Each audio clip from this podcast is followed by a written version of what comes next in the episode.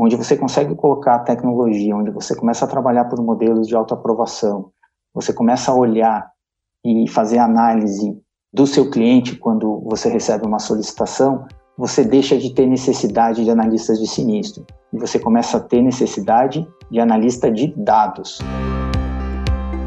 A luta contra as fraudes é constante no setor de seguros e o preço pago é alto.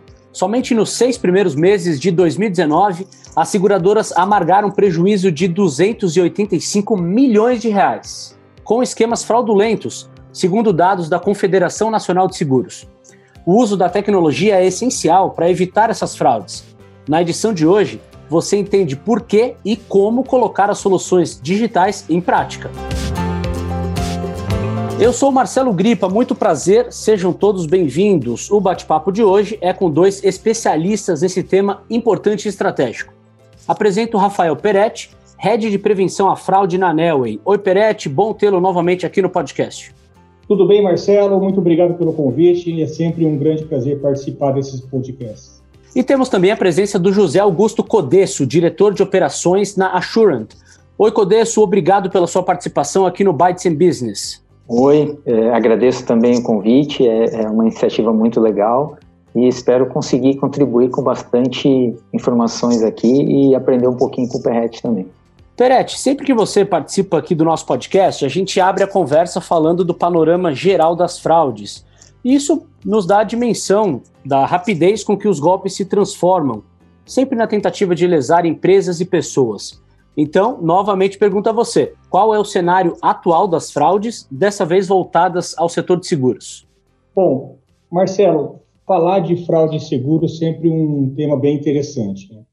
A fraude em seguros, na verdade, ela é uma antítese do seguro, né? porque o seguro ele requer um estrito respeito ao princípio da boa-fé. E quando a gente fala em fraude, é realmente bastante interessante.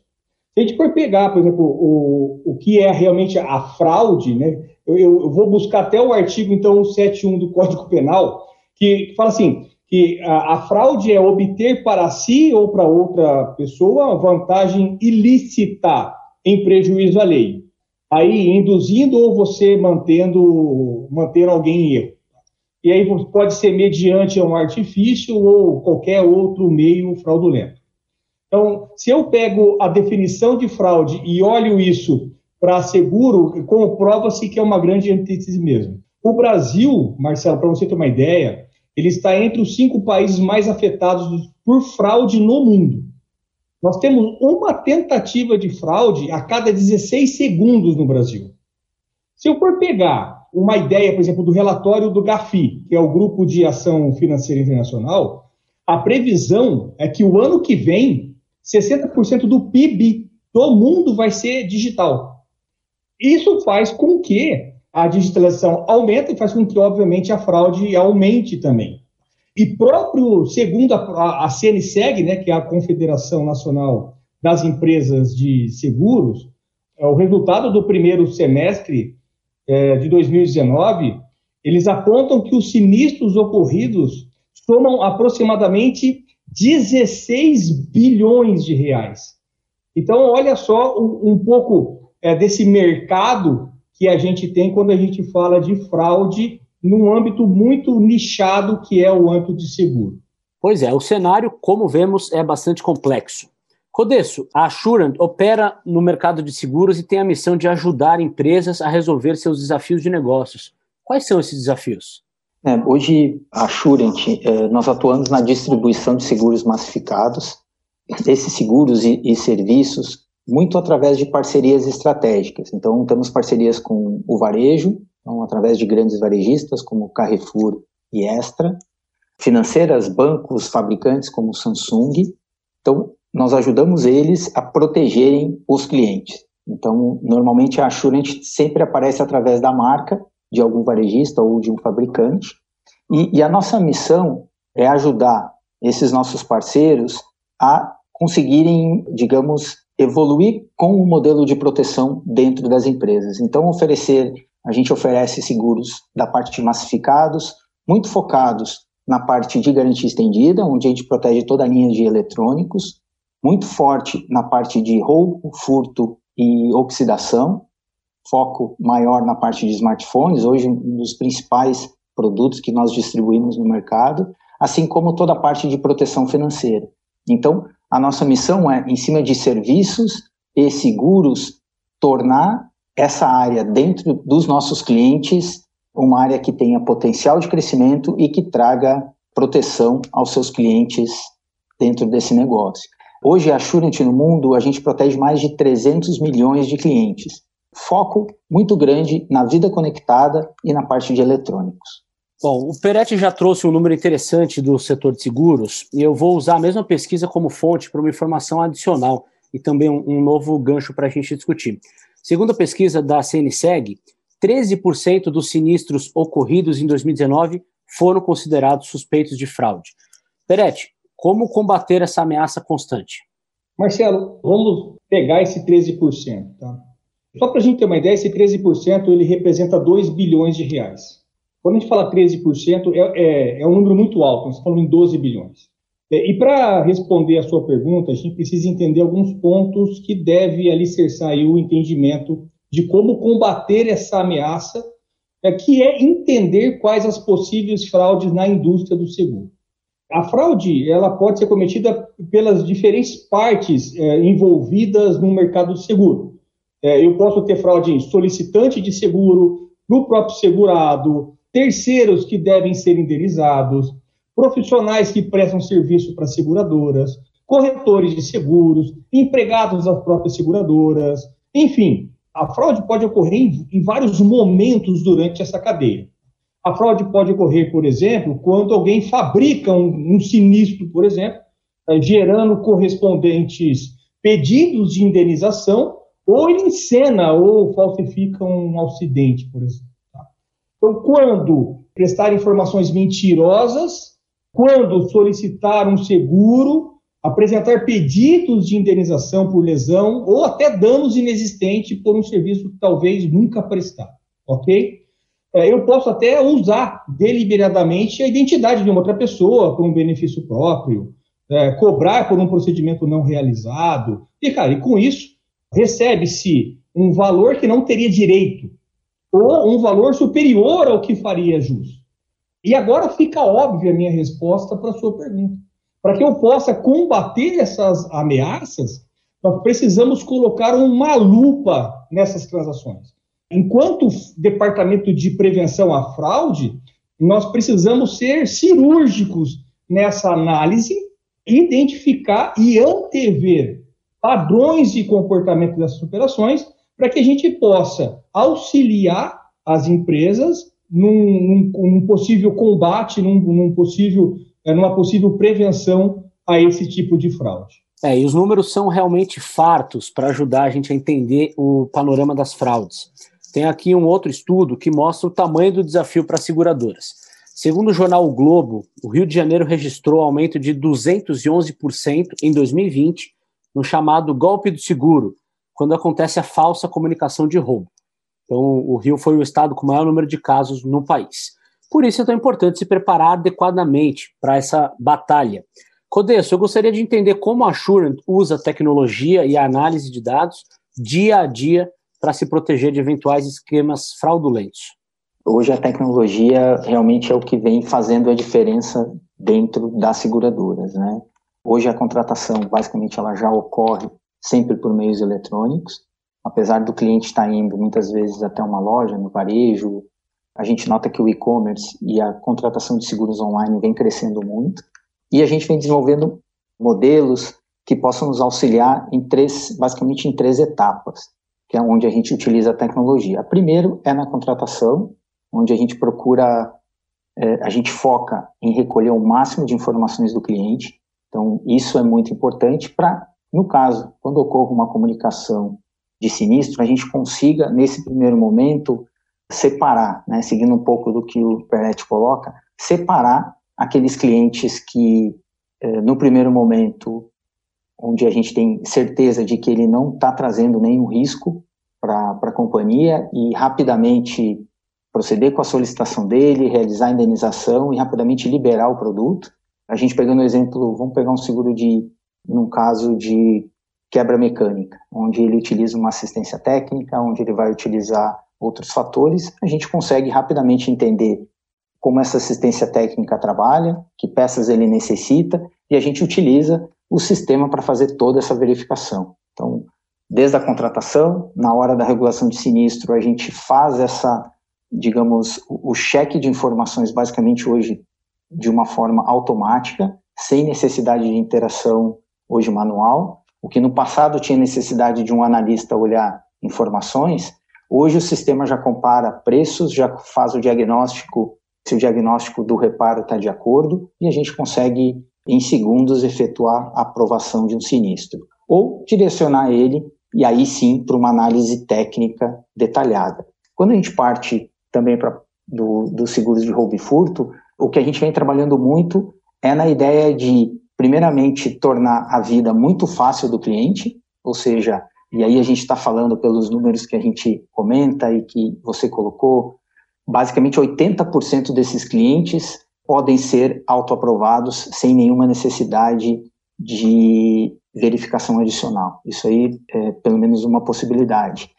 Então a gente consegue, com a tecnologia, rapidamente aprovar um sinistro e efetuar a indenização o cliente. E por último, a gente olha a parte final do sinistro, que é quando a gente efetua a indenização, seja pela reposição do bem. Hoje a Shunit trabalha tanto com estoque próprio ou com estoque de terceiros para fazer a reposição de produtos de roubo e furto ou de garantia estendida. Então a gente consegue fazer confirmações eletrônicas hoje para confirmar se no caso o, o segurado X realmente mora naquele local, se ele detém aquele produto e como a gente consegue fazer indenização. Coisas que no passado nós dependeríamos muito de uma, de uma grande quantidade de pessoas e não teríamos a certeza se a indenização está sendo realizada da forma correta. Ou seja, hoje a tecnologia dentro da Assurant corresponde a basicamente 48 a 50% das aprovações automáticas que a gente realiza. É isso que o Codesso falou é bastante importante. Tudo que é levado em consideração na hora da análise do sinistro precisa ser checado, né? Porque parece um processo simples, mas não é. Quando a ocorrência é aberta, todos os envolvidos ao redor do segurado uh, são analisados minuciosamente para comprovar a veracidade do processo, incluindo todos os vínculos aí. Peretti, aproveitando esse gancho, eu gostaria de ir fundo nessa questão de como a tecnologia pode apoiar a verificação dos fatos. Na sua visão, o que é que há de mais avançado no uso de soluções digitais para identificar e desmembrar essas ameaças? Aqui vai uma, vai uma sopa de letra. Porque quando a gente fala de tecnologia, a gente tem essa mania de colocar tudo em duas, três letras e a gente acha que isso facilita alguma coisa. Quando a gente fala de, de altas tecnologias, a gente fala do IA, né, que é inteligência artificial. Né? A gente fala do ML, que é machine learning, do DL, que é deep learning. Então, na verdade, quando a gente fala de modernidade em tecnologias, são grandes modelos, são grandes algoritmos que nos ajudam, como redes neurais, inteligência artificial, como já falei, machine learning, que é o aprendizado de máquina. Aqui a gente deriva também para modelos preditivos, para modelos prescritivos, tudo isso com o objetivo de ter uma visão científica. E essa visão científica de quem? Do consumidor. E aí vai outra sopra de letra, né? Que é KUC, KUI, KUP, que é o Know Your Customer, o Know Your Employee, o Know Your Partner, ou seja, a gente tem um, uma sopa de letra que, na verdade, são grandes cestas de tecnologia que a gente utiliza para que tenha uma identificação do persona, seja esse persona pessoa física ou pessoa jurídica analisando, por exemplo, o background check, que são as informações daquele persona, a documentoscopia, análise forense, análise de grafoscopia, OCRs, biometria facial, provas de vida, ou seja, tudo isso, essa, essa, esse monte de tecnologia, ele serve para quê? Para a gente entender desse menu, né, isso é um grande menu. Eu vou escolher nesse menu quais são as mais indicadas para aquela esteira, e ali eu aplico essas tecnologias. Lembrando que essas que eu falei, com certeza, são as mais atuais e as mais modernas e as mais eficazes também. Codesso, dada a alta incidência de tentativas de fraudes, quais são os critérios da Shure na hora de analisar potenciais novos clientes a fim de manter a carteira saudável? Hoje a gente atua, né, como eu comentei muito no B2B2C, então a análise que a gente acaba utilizando, digamos que passam por duas barreiras, né? A gente analisa muito quem é o cliente, então se a gente está falando de um varejista, se a gente está falando de um fabricante, seja um banco ou uma financeira, então aí já existe um critério onde a gente precisa entender como está a carteira atual de clientes, esse é um fator. O segundo fator que a gente analisa é quem, quais os produtos e que clientes nós teremos acesso a partir dessa nova parceria que a gente utiliza. Então, quando a gente parte para critérios, primeiro é a quantidade de informações que a gente irá receber. Então, quanto mais informações, tendo acesso, conhecendo melhor o risco, digamos que com certeza a precificação que sairá, ela será, digamos assim, teremos uma precificação melhor de acordo conforme a gente conhece o cliente, conhece o produto que estará com o cliente, então de uma forma simples, né? Seja um seguro de roubo e furto, onde a gente conhece qual é o aparelho, a gente conhece qual é o, o e-mail desse aparelho e nós conhecemos quem é o cliente que está adquirindo, certamente a precificação dele será uma precificação, digamos, uh, mais atraente para o consumidor. Por quê? Porque a gente consegue entender o risco de uma forma correta e consegue, quando da distribuição desse seguro, ter mais informações na contratação. Então, isso nos ajuda muito. Quando a gente parte para modelos de seguros de proteção de crédito, esse é mais importante ainda. Então, a gente procura recolher o máximo de informações, conhecer muito o cliente, conhecer um pouco mais de como ocorreu a contratação desse seguro e como a gente pretende uh, evoluir junto ao varejista. Então, resumindo, né, eu acho que conhecer o cliente faz toda a diferença na hora que você precifica e na hora, e na hora que você determina que produtos você irá implantar através uh, dessa nova parceria. O QIC é a sigla para Know Your Customer, né, uma das siglas aí que tanto o Codesso quanto o Peretti comentaram. E significa ter aí o amplo conhecimento do cliente para poder tomar as decisões. E isso é ainda mais importante no cenário de pandemia, porque uma vez que a venda online tem ganhado espaço, as seguradoras precisam ser certeiras nas estratégias de marketing. No blog da Nelway há uma série de conteúdos sobre a importância de aplicar inteligência comercial na prospecção e também como fazer isso na prática, que é o mais importante. Acesse e confira. Bom, estamos indo para o final do nosso bate-papo e eu gostaria de encerrar com um recado de vocês aos gestores e gestoras que estão nos ouvindo e que se interessam pelo tema. O impacto positivo da tecnologia no combate às fraudes está claro para todo mundo. A questão é como colocar a estratégia em prática de maneira eficiente. Peretti, começando com você. Marcelo, eu vou dividir aqui a minha fala em cinco passos. Acho que vai ficar mais fácil da gente entender.